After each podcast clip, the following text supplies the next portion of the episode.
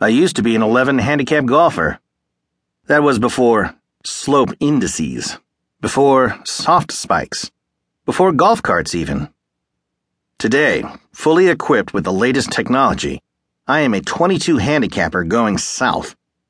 Yes, way back then, my woods, crazy though it may seem, had wooden heads. The shafts were of shiny metal. No titanium, no matched graphite, no range of flexes. The golf balls would smile back when you mishit a wedge shot or topped a six iron. Slice a four iron, and you could see the seemingly endless rubber band that wrapped around the ball rubber core. I could hit the ball a ton back then. I could get out of sand traps and two putt greens too. I have happy memories. In 1947, I defeated Chad Brown, a friend at the post office. In the tournament, I beat Chad 8 and 7, finishing him off with a fearless, curling 15 foot birdie putt. I admit I caught bon vivant Chad on an Excedrin day. Back then, I played in the high 70s. Today, though I try to play a fair amount, things are different.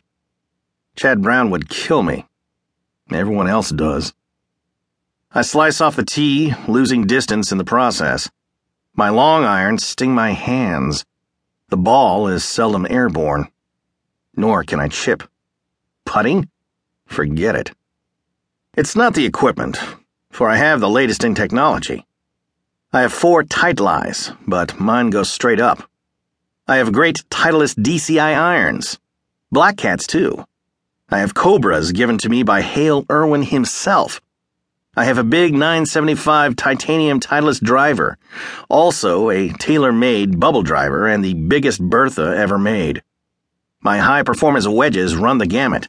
56 degrees, 58 degrees, 60 degrees. I have them all. I even have an alien. My golf balls are high tech. Xylon covered XLs, tour distance wound 90s, the Slazenger 420s. You name the kind of ball you like, I've got it. Sometimes I play with a guy worse than me. He's into all this high tech stuff. He goes, I sure like the feel of these new Balatas, or this new Baffler three wood really works for me. Or, the only putter that makes any sense at all is the Scotty Cameron. That Tell 3 is so true. Talk about center cut. I have three of them Scotties. I love the microstep and the Teryllium insert. The poor son of a gun hasn't gotten a wedge off the ground in the last three outings, and his Baffler three wood emerges from the fairway carrying a divot the size of an adult toupee. The last time he two putted a green was when I gave him a four footer.